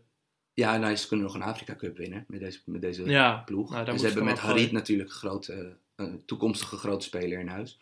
Maar ja, dit is een window. Dit was een beetje wel Dit was wel een echt window. Een kans hoor. Ja. Oké. Okay. Uh, groep A hebben we het al een paar keer een beetje over gehad. Ja, die is eigenlijk gespeeld. Rusland heeft zes punten met een doelsaldo van plus zeven. Uruguay heeft zes punten met een, met een doelsaldo van plus twee. En Egypte en uh, Saudi-Arabië zijn eigenlijk weg. Uh, wat voor kansen geef jij Rusland tegen of Spanje of Portugal? Geen. Geef je daar iets voor? Geen. Nee, ook niet tegen Portugal? Ze spelen, kijk, ze spelen direct voetbal. Mm-hmm. En Artem ja, Djuba... Goed, ik vind het heel lief dat je het direct noemt. Het is gewoon lange bal op die lange, Djuba. Ja, tweede Djuba. Bal winnen en doorvoetballen. Ja, maar luister, Artem Djuba, die is gewoon met Zenit gewoon verhuurd aan Arsenal Tula. Dat is gewoon, zeg maar, dat zou hetzelfde zijn als Nederland gewoon met, met de spits van Willem twee speelt. Gewoon bij iemand die bij Feyenoord Ajax is weggestuurd en bij Willem twee uh, in, de spits, in de spits staat. Ja, hij is wat, één komma zevenennegentig meter, uh, sowieso boven de honderd kilo. Hij is groot, hè? Maar hij is wel nuttig, hoor. Want ik bedoel, hij, hij doet wel echt veel goede dingen. Nee, Oké, okay, maar het is wel echt, ik denk dat zij in balbezit de simpelste tactiek hebben van alle ploegen op dit W K. Ja, maar aan de andere kant, ze hebben er wel een beetje de spelers voor. Want ze hebben nu met Cheryshev hebben ze natuurlijk gewoon een beetje klassieke linksbuiten. Ze hebben met Samedov hebben ze een rechtsbuiten met een goede voorzet, maar met geen snelheid. Samedov lijkt ook op een eigenaar van een shawarma tent, hè? Ja, dat... Uh, ongekend is dat. En ze hebben met Golovin hebben ze één echt heel goede voetballer ertussen lopen. Uh, ja, het is gewoon voor de rest een fysieke ploeg. Uitblinker vind ik eigenlijk bij Rusland, behalve Golovin, uh, vind ik de Braziliaanse rechtsback, rechtsback Ma- Mario Fernandes. Ja, die speelde goed in toernooi. Ja. Die speelt uitstekend tot nu toe. Dat, uh, die dendert er veel overheen. Die kan ook nog een beetje verdedigen. Ik denk dat de Braziliaanse bondscoach enorm baalt dat hij voor Rusland heeft gekozen. Ik weet niet. Rusland, Portugal zie ik ze toch nog wel. Hè? Ze zitten in de welbekende flow. Land staat erachter. Ik weet niet. Misschien komt daar nog wel een klein steentje. Want ja, zo goed is Portugal in balbezit ook niet, hè? Nee, maar kijk, Portugal heeft natuurlijk heel snelle, snelle voorhoede. En Rusland heeft natuurlijk wel een heel immobiel centraal duo achterin. Ik denk dat dat al een beetje okay. problematisch is. Dus wij zien sowieso voor de pool A niet heel veel kans. Want Uruguay zijn we ook niet helemaal houten de boter nou, van. Niet, nee, nee, kijk, Uruguay speelt vervelend voetbal. Kijk, Uruguay is typisch zo'n ploeg. Die wordt steeds beter. In de poolfase moeten ze het zelf doen. Tegen zwakkere tegenstanders zijn ze wat minder goed. En hoe later ze komen in het toernooi, kunnen ze lekker afwachten, toch? Ik, ja, kijk, hoe zeggen, sterker toch? De tegenstander, hoe sterker Uruguay. Maar ik ben niet want... kapot van dat middenveld. En ook niet van die, van, die, uh, van die backs. Ja, maar dat hoeft niet. Want ze hebben tot nu toe wel echt helemaal... Kijk, ze hebben dan wel tegen Egypte en Saoedi-Arabië gespeeld. Maar ze hebben helemaal niks weggegeven. Nee, helemaal niks. En ze hebben natuurlijk misschien wel het beste verdedigende centrale duo op dit uh, W K. Ze hebben Suarez en Cavani voorin. Nou, je, je mag over beide sterke meningen hebben over hun persoonlijkheid en hun gedrag. Maar het zijn natuurlijk verschrikkelijk goede spitsen. Ja, dat midden, het, midden, het middenveld loopt voor geen kijk, meter. Maar hebben zij zeg maar ook iemand dat als ze de bal afpakken, achterin, dat er iemand is om de steekpaas te geven in de counter. Of die een dribbel heeft. Ja, die hebben counter. Ze, maar die wordt niet opgesteld. Die speler mis ik een beetje. Ja, die Lucas Torreira, die van Sampdoria, ja, die naar Arsenal gaat. Is dat per se een speler die bijvoorbeeld iemand kan uitspelen en dan een steekpas heeft over dertig meter, ja, om hem schuin de hoek, ja, in te sturen? Ja. Jawel? Ja. Waarom stelt hij dan niet op? Nou, omdat Vecino, omdat de jongens die er nu staan, Vecino van Inter, Betancourt van Juve. Kijk, ik ben het helemaal eens met wat jij zegt, hoor. Maar dat zijn gewoon, dat zijn fysiek sterkere jongens. Van die zijn, die zijn tw- vijfentwintig centimeter langer dan Torreira en die, ja, winnen waarschijnlijk meer verdedigende duels. Maar ik snap wat je zegt van goed spitsenkoppel en een goed centrum achterin. Maar ik mis nog een beetje een speler daartussen die de counter kan inleiden, zeg maar. Want alle vier spelers, nou die Betancourt misschien, zie ik niet echt, dat zijn niet echt countermiddenvelders. Snap je wat ik bedoel? Nee, gewoon, dat zijn niet echt middenvelders die zeg maar met een enorme visionaire paas... Uh... Ja, of die een dribbel hebben. Nee, Kijk, maar dat, dat zijn vechters. Uh, ja, bijvoorbeeld zo'n Renato Sanchez van Portugal, een paar jaar terug. Die, had van, die leidde counters in door gewoon mensen voorbij te dribbelen op kracht, op techniek en dan de bal af te geven aan Ronaldo. Ja, je bedoelt een, ja, een dynamische middenvelder. Zo, zo'n ja. middenvelder mis ik echt wel, hoor. Ja, maar ja, ik bedoel, kijk, luister. Ik luister. Als een, als een vechtmiddenvelder ook nog eens die kwaliteiten heeft, dan is het een van de beste ja. drie, vier middenvelders ter wereld. Dus ik bedoel, ik vind het altijd een beetje moeilijk om, ik weet niet, om te man. praten over ontbrekende types, maar... Ik denk dat dit Uruguay... Kijk, niemand zal hier met een bakkie popcorn uh, van zitten te smullen. Van uh, wat voor voetbal zij op de mat leggen. Maar win er maar van. Nee, zeker. Dat is moeilijk. Ja, en ik denk ook dat Spanje echt niet blij is. Ik denk dat Spanje echt hoopt op Rusland. Voordat ik net zei van... Hè, ja. Misschien gaan we nog gekke dingen zien van pak maar een gele kaart. Dan kunnen we tegen Rusland. Uh, Egypte, Saudi-Arabië, wil je daar iets over zeggen? Saudi-Arabië was iets beter tegen Uruguay. Maar Uruguay liet het ook wel echt gebeuren, hoor. Ja. Het was niet zo ja, dat, dat Saudi-Arabië nou zo goed speelde. Saudi-Arabië is gewoon een beetje... Doet me altijd aan de Eredivisie ploeg aan de rechterrijtje denken. Van, ze willen lekker voetbal over de grond spelen, korte passing, maar misschien heb je daar niet de kwaliteit voor. Ik vond Salah ook echt... Uh, deed me een beetje aan Lewandowski denken, waar we het zo ook over gaan hebben. Van ja, in een ploeg zonder aanvoer. Hij had vijf balcontacten het eerste half uur. Ik vond Egypte niet slecht tegen Rusland. Meen ik.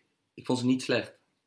Ik vond het tegen Uruguay krijg je heel ongelukkig die een nul tegen en dan is het ook klaar. Ja, nou en ik bedoel, kijk, Rusland had een periode van echt tien, vijftien minuten dat, dat ze elk nou ja, duel leek te winnen. Het heeft voor Rusland zo meegezeten in deze eerste twee potten. Qua, qua scoreverloop, alles zit mee voor Rusland op het moment. En ja, ja Egypte, wat wou je nog over zeggen? Nou ja, dat bijvoorbeeld hier biedt expected goals, is de expected goals statistiek redelijk nuttig. Want Rusland, kijk, in die eerste wedstrijd kan je nog zeggen dat, die, dat het expected goals totaal, dus wat je re- redelijkerwijs kan verwachten, hoeveel doelpunten ze maken van de kansen die ze creëren, dat dat misschien lager uitvalt dan de werkelijkheid, omdat die keeper zo kut was bij Saudi-Arabië. Maar Rusland creëert tot nu toe in deze twee wedstrijden, creëren ze voor minder dan drie expected, expected goals. Van je, ongeveer redelijkerwijs zou je maximaal drie doelpunten moeten verwachten uit de kansen die ze creëren. Maar ja, als Cheryshev uh, drie, twee keer een bal in de bovenhoek schiet, Uh, Zuba, zeg maar, ja, uh, uh, opeens verandert in een soort van één komma vijfennegentig meter lange Lewandowski. Uh, ja, dan, dan, dan uh, het werkt zo, maar ja, of het een herhaalbaar kunstje is, dat is de vraag. En ik denk eerlijk gezegd dat, uh, ik vind het leuk voor Rusland, want ik, vond, en ik vind nou niet dat, het, dat, dat, stadion echt hek, dat die stadions echt heksenketels zijn als Rusland speelt. Het is natuurlijk een beetje een conservatief volk, die Russen. Oké, okay, Erik. Nee, ik moet niet te veel mensen over één kam scheren. Maar ik ben het met je eens. Ik vind de sfeer in de stadions een beetje dood. En dat heb ik ook bij... bij... Ik heb gehoord dat heel veel mensen in het stadion zitten die niet voor één van de twee ploegen zijn. Doordat het een beetje bekoeld is allemaal. Ik mis echt die gekte. Kijk, zoals dat volkslied werd meegeschreeuwd door al die Marokkanen. Dat heb ik echt een beetje gemist nog, dit, tot nu toe. Ik mis een beetje echt die pure fanbeleving vanaf ja, de tribunes. Me- Mexico had wel... Uh, Kijk, en wij zijn natuurlijk voetbalnerds, maar we vinden het wel mooi als er gewoon lekker geschreeuwd wordt in het stadion. Ja, tuurlijk. We zitten niet alleen maar te kijken hoe, uh, hoe de opbouw verloopt en hoe de druk wordt gezet en noem maar op. Nee, tuurlijk niet. Dus dat is ook voor ons gewoon, uh, gewoon lekker. Hey, Pool H. Uh, ja, de, de, de, de echte W K-pool, zoals die wordt genoemd. Uh, Japan, Senegal, Polen, Colombia. Uh, we hebben nu de eerste wedstrijden gezien. Ik denk met groep A... Wel de minste pool van het W K, hoor. Qua spelers en qua wat ze te zien hebben gekregen. Ja, er is, er is, er is conflict in de, in de voetbalpodcast uh, groep. Want uh, uh, jij lijkt helemaal... Terwijl jij in de voorbereiding nog heel erg enthousiast was over Japan. Of nee, nee, nee. Val... Stop, stop, stop, stop, stop. Nu maak je een fout. Ik heb in de voorbereiding veel gepraat over Japan. En gezegd, ja, waarschijnlijk wordt het niet veel. En dat verwar jij met je was enthousiast. Ik heb ze gevolgd. Ik heb alle wedstrijden gezien. En ik heb steeds gezegd, het gaat niet veel worden. Nou, Erik, ik ben, ik, ben, ik ben echt oprecht enthousiast over Japan. En ik weet dat jij gaat zeggen van... Ja, ze hebben vanaf minuut drie tegen tien man gespeeld. Voor dat Colombia. Is wel lekker, toch? Is als, wel lekker. Help als je negentig mee. Minuten van de vijfennegentig tegen tien man speelt... Dan ga je wel beter lijken. Hey, maar ik vond dit voor... Dit, dit zou zogenaamd de zwakste ploeg zijn van de vier. Ik denk dat wij, wij, wij drietjes ons daar ook schuldig aan hebben gemaakt. Maar dat lijkt mij niet. Ik vond de ploeg waar, ik vond de ploeg waar je redelijk veel, komt die jargon wordt, aanknopingspunten te vinden. Okay. Even voor de luisteraars, ik kreeg na drie minuten, het was Colombia-Japan. Colombia kreeg na drie minuten een rode kaart, omdat Davinson Sanchez een inschattingsfout had. En toen heeft Sanchez, heet die jongen? Carlos Sanchez. Carlos Sanchez een rode kaart gekregen. Toen is het uh, vanaf de derde minuut tot het eind tien tegen elf gevonden en op, uh, geworden. En op basis daarvan uh, vindt Sam dat ze goed hebben gevoetbald. Want uh, dus het stond één-één bij rust en Japan heeft nog uit een corner de twee-één gemaakt. En het openspel bijna niks gecreëerd. Dat is een beetje waarom Sam vindt dat ze goed zijn. Ik vond het, ik vond het gewoon goed in elkaar. Noem eens drie uitblinkers van Japan. Makoto Hasebe, de aanvoerder. Ja, helemaal eens. Goed gevoeld. Controleerde middenvelder. Ik vond de middenvelder die naast hem stond, Shibasaki. Die mm-hmm. speelt bij Getafe. Vond ik die goed spelen. Alles breed of achteruit. Nou, vond ik goed spelen. Ik vond uh, de linksback die uh, tien jaar lang bij Inter heeft, ge- heeft rondgelopen. Nagatomo. En bij Gala speelt. Uh, Nagatomo. Ik vond het prima wedstrijd spelen. Die Spitsi, werd uh, twee keer helemaal gedold door Quintero. Spitsi. Julia, ja, praat er maar overheen. Spitsi, Yuya Osako. Goed, goed hardwerkend, hardwerkend aanspeelpunt. Ik ga niet de hele tijd flauw doen. Osako speelde goed. Waarbij het mij opviel dat hij ook echt tegen Davinson Sanchez, die wij hoog hebben zitten in Nederland, gewoon echt makkelijk ruimte kon vinden. Een paar keer bij hem wegdraaide ook. Ik vond de uh, linksbuiten, die bij Eibar ook meestal een goede dingen laat zien. Takashi Inui, die gaf onze P S V-jongen Santiago Arias een moeilijke middag. Het was geen goede dag voor de Colombia-spelers die wij uit de Eredivisie kennen. Nee, ze hadden, uh, Santiago Arias, die gaat natuurlijk een mooie transfer naar, naar, naar een grote club maken. Maar dit is natuurlijk, laten we hopen dat die clubs niet zo dom zijn dat ze op basis van een W K-wedstrijd gaan scouten. Nou, hij werd wel bij die corner ook echt geklopt, hè, door Osako. Ja. Ja. Dat ik echt dacht van, nou, ik weet niet als Juve dat ziet of je daar heel blij van wordt. Toch, toch schat ik dit Colombia nog niet kansloos in. Nee, want, ik ook niet. Gaan we speelden, gaan we, de grootster gaan we speelden natuurlijk. Nou ja, kijk, ze hebben een helft lang tegen elf Japanners het spel gemaakt met z'n tienen. Totdat ze die goal hebben gemaakt aan een vrije trap. En op dat moment ging Japan wel meer aanvallen. Maar ze hebben, Japan heeft zich in laten zakken. Colombia heeft gewoon gevoetbald. Ja. tien tegen elf. En als ze een beetje druk zetten op Japan, dan leverde Japan de bal weer in. Ja. Japan was echt niet goed. Echt niet. Ja, oké. Okay. Uh, agree to disagree. Uh, James Rodriguez was dus uiteindelijk, bleek toch helemaal niet fit te zijn. Want de berichten waren dat, dat de grote ster gewoon het zou halen. Maar ja, hij zat op de bank. Ik denk ook dat de bondscoach, dat het niet zijn bedoeling was dat hij, uh, uh, dat hij nog zou invallen. Want hij heeft een half uur meegedaan. Uh, wat, wat, wat bedoel je? Denk je dat hij hem wilde sparen? Ik denk dat hij hem wilde sparen. Ik denk dat, dat, dat hij gewoon had gedacht van, nou, we zien over Japan vijf, zes pakken dagen we wel. Maar, ja, of, of pak een punt, wat dan ook. Uh, ja, en ook vreemd dat dus eigenlijk om te compenseren voor de rode kaart haalden die zijn andere sterspeler eraf. Cuadrado. Vond ik een goede wissel. Kijk, je weet, je moet een goal maken. Je weet niet wanneer die goal gaat vallen. Dus je weet dat je weinig ruimte hebt. Cuadrado heeft ruimte nodig. Quintero is een onwijs creatieve speler. En je kan hem niet... Want Quintero ging na de rode kaart een beetje wat naar achteren spelen. Dat kan je niet negentig minuten doen. Ja. Dus ik vond het eigenlijk een hele logische wissel. Hij maakte, uh, Quintero maakte zijn... Waar speelt hij ondertussen? Speelt hij ook in de Mexicaanse competitie of zo? Ja, ja, volgens mij wel. Hij maakt, zijn, hij maakt weer gewoon zijn naam als eeuwige belofte waar. Want als je hem, van de, als je hem in die wedstrijd zag spelen... Hij deed wel weer echt heel, heel bijzondere hij dingen. Hij heeft een beetje het Ochoa-syndroom. Van op het W K is hij heel goed... En tussendoor is het niet heel bijzonder. Ja, maar, kan, nee, maar ik bedoel, kijk, Ochoa is een keeper. En daar is natuurlijk de, de sample size van voorbeelden... waarin iemand kan uitblinken of kan falen, klein. Terwijl hij, hij speelt gewoon, snap je... Hij neemt ballen aan, hij verstuurt lange passes... die niet zo heel erg veel andere middenvelders kunnen. Dus het raar is dus dat misschien houdt hij... Misschien, weet ik, ik weet niet wat het is. Misschien is hij gewoon niet zo'n heel erg harde werker... in, uh, gewoon in, uh, in een doorsnee werkweek. Ik weet het niet, maar... In de doorsnee werkweek van de voetballer ja. Gaat hij nog wel eens op stap. Zou kunnen. Ja, ik bedoel, hij kan wel echt goed voetballen. Nou, Polen-Senegal. Ja, hebben we toch een pot gezien, denk ik, dat Senegal... Uh, die, die staan heel dicht op elkaar. Wat we van bijna alle ploegen zien dit W K. Zonder bal gaan ze in een vier vier twee staan of een vier vier een een. Ze hebben met Mané van Liverpool natuurlijk en Ismaili Sarr van uh, Rennes, is dat? Ja. Hebben ze aan de zijkant heel veel snelheid. Het spitsenkoppel is Niang en Diouf. Die zijn niet per se snel, maar wel onwijs sterk. En het, het tactische plaatje klopt gewoon. Die jongens zijn goed gedrild. De metertjes kloppen onderling. Ze hebben voor de verdediging. Ze hebben centraal hebben ze twee hele sterke jongens lopen...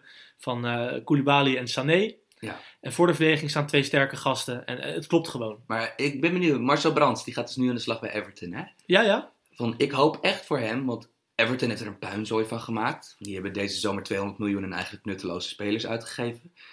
Maar dat voor hem is zo cruciaal dat hij Idrissa Ganagay, die ook, bij, die ook in, de, in, in, de, in, in de machinekamer bij Senegal uh, echt uitblinkt.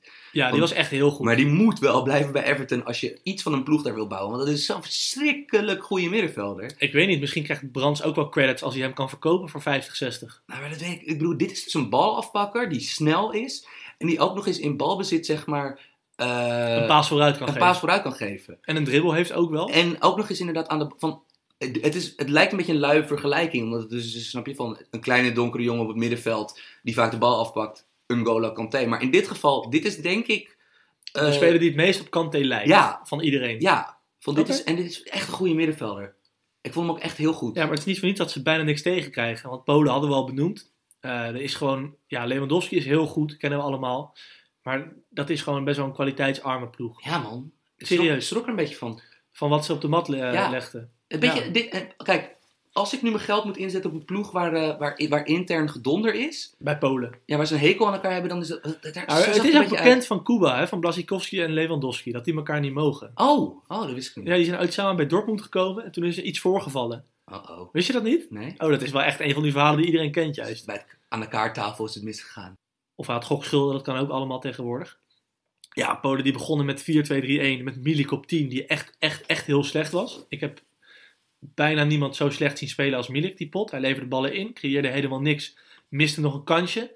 Hebben het na de rust omgezet naar drie vier twee een. Maar creëerde, creëerde toen iets meer. Het ging iets makkelijker, vooral het eerste kwartier na rust. Ja. Maar verder, Senegal heeft gewoon ja, die pot uitgespeeld, denk ik. En ze maakten een hele curieuze goal, hè. Want ze stonden een nul voor. En uh, ja, wil jij het vertellen? Nee, nee, nee. Ja, ja, heel raar. Die jongen die staat aan de zijlijn. En er wordt gezegd, ja, je mag erin. Dat was volgens mij Diouf. Nee, Niang. Oh, Niang was het.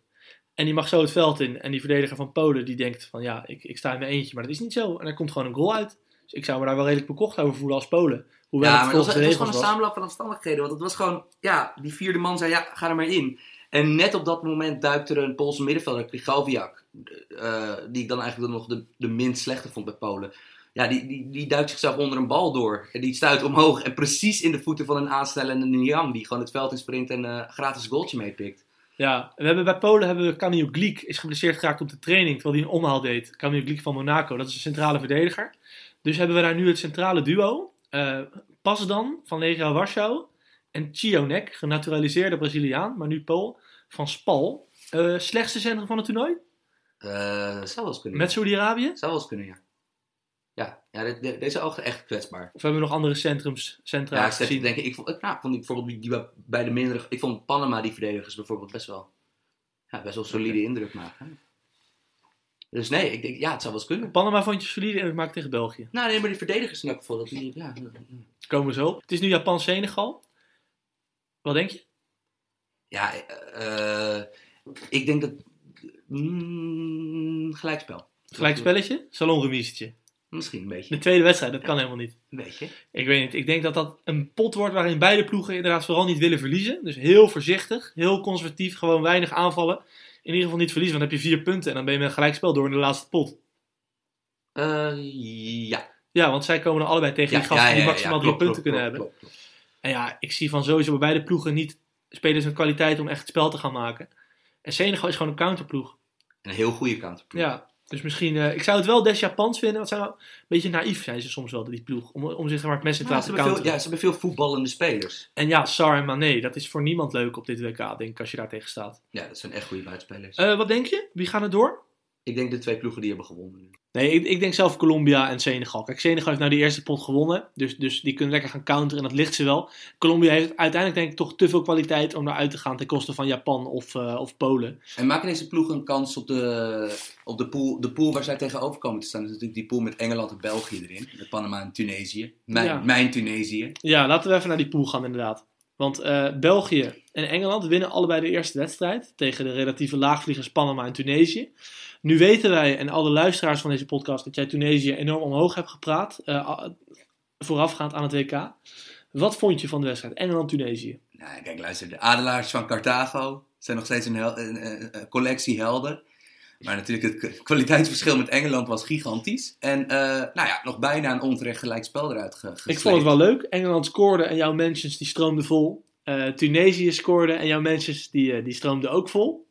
Dus wat dat betreft, uh, ja, je hebt wel wat losgemaakt met je, met je, ja, ik durf wel te zeggen, fanboy gedrag. Dit, ik, was, dit was gewoon fanboy gedrag. Ik denk dat er een window van zo'n zestig minuten was dat ik dus echt los kon gaan met adelaars, adelaar gifs gooien op Twitter. En, uh, en mensen shit talken van, uh, kijk, ik heb, het, ik heb het toch verteld, ik heb het toch verteld. Maar nee, uh, Engeland, uh, Engeland was duidelijk sterker. Maar even, ze zijn echt slecht. Tunesië is echt slecht. Nou ja, luister, ik bedoel, ze hielden wel bijna een punt over tegen, tegen een goede ploeg. En ook, ja, uh, hallo, dankzij... en hoe? Dankzij een tactische omzetting, hè? Want uh, uh, Egypte, of Tunesië verdedigde vanuit de vier vier twee in de eerste helft tegen de drie vijf twee van Engeland.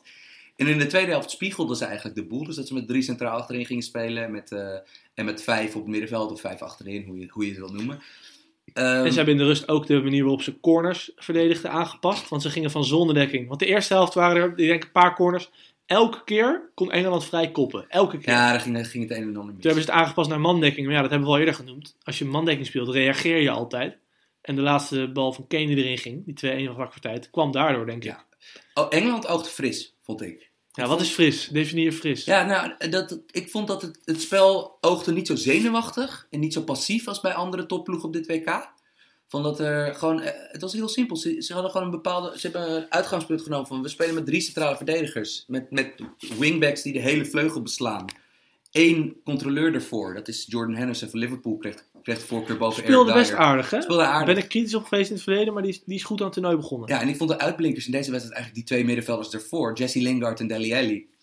Nou, Dele Alli is natuurlijk daar wel zo vaak een lofzang over gehouden in deze podcast nu. Dat, ik bedoel, dat is zo'n fantastische speler. Ik, ho- ik hoop dat dat, uh, dat dat pijntje wat hij had, dat dat toch een beetje mee lijkt te vallen. Ja, en anders hou je even rust tegen Panama. Ja, maar zijn vervanger was namelijk Ruben Loftus-Cheek. Viel ook goed in. Eeuwige, een, zo'n jongen die Chelsea al eeuwenlang verhuurt. Terwijl, als je ziet wat er bij Chelsea dit jaar met het middenveld rondliep. Nou, dan hadden ze Loftus-Cheek, zeg maar, ja, een technische middenvelder die gebouwd is als een tank.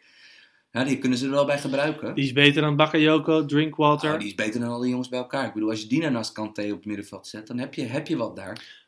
Ja. Uh, ik, vond al, ik vond ook, uh, voorin uh, stond Sterling, speelde in de rug van, uh, van Kane. En ik bedoel, ik ben een heel groot Sterling-fan, maar ik vond wel dat Engeland echt dynamischer ging spelen toen, de, toen natuurlijk uh, het, het toptalent ja. Marcus Rashford. Kijk, we zeggen verving. allemaal, Sterling heeft een grote stap gemaakt in het voetbal, maar hoeveel daarvan is, is door Guardiola, zeg maar. En als je hem weghaalt uit die Guardiola-ploeg en hij krijgt niet meer zo vaak de bal in één tegen één situaties, hij moet wat meer aan de binnenkant spelen dan hij misschien gewend is. Ja, is, is, is Rashford niet wat beter in die rol, achter Kane? Ik denk dat, kijk, Rashford is een van de grootste talenten ter wereld. En doordat hij bij Manchester United Mourinho als trainer heeft, gaat het nu een beetje, snap je, gaat dat trager, gaat dat trager dan verwacht. Maar hij is natuurlijk een geweldenaar. En ook het soort speler die als tweede spits kan spelen. Want hij is snel, bewegelijk, kan in de bal komen om te combineren. Kan, snap je, kan, kan naast een, een ballenvasthouder als Kane, kan hij voor diepte zorgen. Uh, ja, het, ik, ik bedoel, ik denk dat Southgate nog wel heel veel vasthoudt aan Sterling. Maar het zou me niks verbazen als er zowel Rashford als Loftus-Cheek, twee jongelingen, als die er nog bij komen. Maar ik denk dat we best analyse kunnen maken dat Sterling een beter seizoen heeft gehad. Maar dat Rashford op dit moment beter bij deze ploeg past. Ja, dat zou wel eens kunnen. Ik, ik, ik wil het nog heel veel aanzien. Uh, in elk geval, dit gaat natuurlijk een beetje... Ik bedoel, deze pool gaat lopen zoals we van tevoren... Ja, het lullige hierbij is sowieso dat België en Engeland is ook de laatste wedstrijd. Dus als ze, als ze winnen van Panama en Tunesië allebei, wat gaat gebeuren waarschijnlijk? Die laatste pot, dat gaat dan nog om wie, uh, om wie Senegal kan ontlopen. Ja. Bij wijze van spreken. Ik vind Engeland in de voorbereiding, in de, in de vriendschappelijke duels op dit W K en, en, en op het W K zelf eigenlijk... Ondanks dat ze minder grote uitslagen boeken dan België... Uh, ook in die oefenwedstrijden vind ik ze eigenlijk sterker ogen dan België. Terwijl België heeft alle talent van de wereld. Want uh, wat loopt er niet bij België, vind je? Wat loopt er niet bij België? Want Engeland hebben we wel gehad. Weet ja, je, vonden we fris, kijk... wilden we even aankijken. Een paar plekken zijn nog onzeker. Maar België? België speelt natuurlijk in een, ja. drie vier, in een drie vier drie of in een drie vier twee een met uh, Hazard en Mertens in de rug van uh, Lukaku voorin. Maar uh, achterin hebben ze natuurlijk door dat Compagnie voor de... Ja, laten we zeggen, zevenentachtigste keer in zijn carrière geblesseerd is geraakt. Vermalen is uiteraard ook weer geblesseerd. Moet dus nu die Diedrik Boyata, die mislukt is bij Twente, uh, die Celtic-verdediger, die staat tussen uh, Alderwereld en Vertongen in, als middelste pion. En ik vind hem gewoon als België... België zal veel de bal hebben. Het is een ploeg natuurlijk met veel aanvallende spelers. De tegenstanders graven zich in. En die Boyata is gewoon niet de man die jij wil dat het spel opbouwt. Ik bedoel, ja, die kan gewoon niet echt voetballen.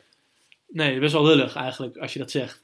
Ja, ik bedoel, maar, ik bedoel, prima verdediger. Ik bedoel, hij kan een kopje wel winnen. Hij kan, uh, snap je, een mannetje dekken. Maar... Ja, dat ging, dat ging al tegen Panama. Laten we eerlijk zijn. Ik, ja, na Saudi-Arabië het zwakste land op dit W K. De middelste is wel het minst belangrijk, toch? Als je met drie achterin opbouwt. Zeker als je tegen twee spitsen staat. Nou, de middelste is wel degene die in de meest risicovolle paassituaties terechtkomt. Want? Omdat die twee buitenste verdedigers... die zullen altijd een beetje richting de, de, de zijlijn optrekken wanneer je opbouwt. Mm-hmm, ja. Die zullen redelijk hoog gaan staan. Dus ja, de geïsoleerde verdediger is die middelste. Maar heel veel ploegen spelen natuurlijk met twee bankjes van vier. Dus heel vaak sta je tegen twee spelers. En als je dan met drie opbouwt... zijn het vaak de buitenste die uiteindelijk de paas vooruit moeten gaan geven. Ja, op Twitter vroegen wij ook aan, uh, aan, onze Belgi- aan een Belgische vriend van de podcast, Guillaume. Uh, Ma- wij, wij gokken altijd dat het Mabe is. We weten... Laat maar even weten, Guillaume. Ja, wij... uh, we, we weten dat je elke week luistert. We vinden je internetfilmpjes over tactiek super tof. We weten alleen niet hoe je je achternaam uitspreekt. Ja, lompe Nederlanders dat we zijn. Maar ma even. Uh, ik, vroeg, ik, vroeg, uh, ik, vroeg, ik vroeg aan hem uh, uh, wat, nou de andere, wat, wat de andere opties voor België hadden kunnen zijn op dit W K om, om ertussen in te zetten. Nou, dan heb je Leander den Donker, die van, van Anderlecht, die oors, oorspronkelijk een, uh, een middenvelder is. Die schijnt toch iets te vaak gewoon schoonheidsfoutjes te maken uh, uh, om hem het vertrouwen te geven daar. Je had nog Kabasele, heb je. Volgens mij hebben ze die meegenomen op het W K. Verdediger van Watford. Ook geen echt voetballende verdediger, maar uh, volgens mij ging daar Guillaume's voorkeur naar uit. Um, ik denk ja, dat, dat bij België dit systeem... Martinez heeft zijn hart verbonden aan dit systeem. En toch op een paar plekken gaat dat toch... Uh... Nee, en je zag zelfs tegen Panama dat als zij aan het opbouwen waren met drie achterin en er werd balverlies geleden, dat het te lang duurde voordat iedereen terug was. En dat het zelfs tegen Panama af en toe kwetsbaar was. Dus ja. wel, ik, ik ben heel erg benieuwd naar die wedstrijd Engeland-België. Ja, als je dat de... met een Sterling of met een Rashford of met Dele Alli die de ruimtes inloopt. Ja, want Yannick Carrasco, die, die speelt dus... De, de rechter wingback is gewoon... Is... Meunier van P S G. Ja, dat is natuurlijk een rechtsback van origine. Uh, maar de linker wingback is gewoon Yannick Carrasco. En dat is gewoon een aanvaller. Ja, en ik van, denk die vroeger bij Atletico als dat in nu China speelt. Van, uh, die speelde bij Atletico soms als spits. Ja, als Griezmann. Een van de twee spitsen in een vier vier twee. Dus... En die hebben we zelfs... Ik denk dat iedereen dat heeft gezien op het moment. Dat Vertongen helemaal gek werd op hem. Ja, omdat hij niet terugverdedigde. Hij gaf de grote... Uh, ik bedoel, het was doordat hij niet op, op tijd meeverdedigde, gaf hij een grote kans op Panama weg. En... Ja, tegen Panama kan je dat beter doen dan tegen Engeland. Maar dit zijn wel de elf waarmee Martinez het blijft doen, hè? Ja. Dit, dit, dit is het gewoon. Ja. Ja, dit is het. En als je... Ja, oké. Okay, ze hebben een lekkere loting. Ze komen tegen Senegal of, of Polen of Japan of Colombia. Zie jij het daarna... Zie je ze ver komen? Op basis van wat je nu hebt gezien? Oh, of wil ja. je het nog even afwachten tegen Engeland? Nou, kijk, het is natuurlijk een slapende reus. Want qua absoluut talent, als je het bij elkaar optelt... Van dit is natuurlijk gewoon echt... Uh, ja, gewoon een, een echte topploeg. Van, je hebt Lukaku, topspits. Uh, stel dat die nog vervangt, heb je Batshuayi, topspits. Met Hazard en De Bruyne heb je twee echte pure wereldtoppers. Mertens is geweldig. Carrasco kan heel veel met de bal. Uh, Witsel is geen onaardige middenvelder. En Moussa Dembele nog op de bank. Want ze hebben echt heel erg veel goede voetballers. Alweer het Vertongen kunnen verschrikkelijk goed opbouwen. Van, ja, als dit puzzeltje valt, dan kan het ook, snap je, echt vallen. Maar ik geloof er niet in. Oké. Okay. Nou ja, goed. Die wedstrijd België-Engeland wordt in ieder geval heel erg interessant. Hé, hey, we zijn er doorheen. Dankjewel voor het luisteren. Uh, het is een beetje... Hè, sommige delen hebben we 's middags opgenomen. Andere delen 's avonds. Maar we hebben er in ieder geval een mooie hele podcast van kunnen maken. Uh, blijf vooral op iTunes ook uh, reviews geven. Vinden we hartstikke leuk. En, en dankjewel uh, voor alle aardige ja, dat is dingen super aardig. Die je zeggen. Mensen zijn heel aardig. En uh, ja, we, de- we zijn er maandag weer, hè? Ja. Maandag gaan we opnemen. Dinsdagochtend komt die uit.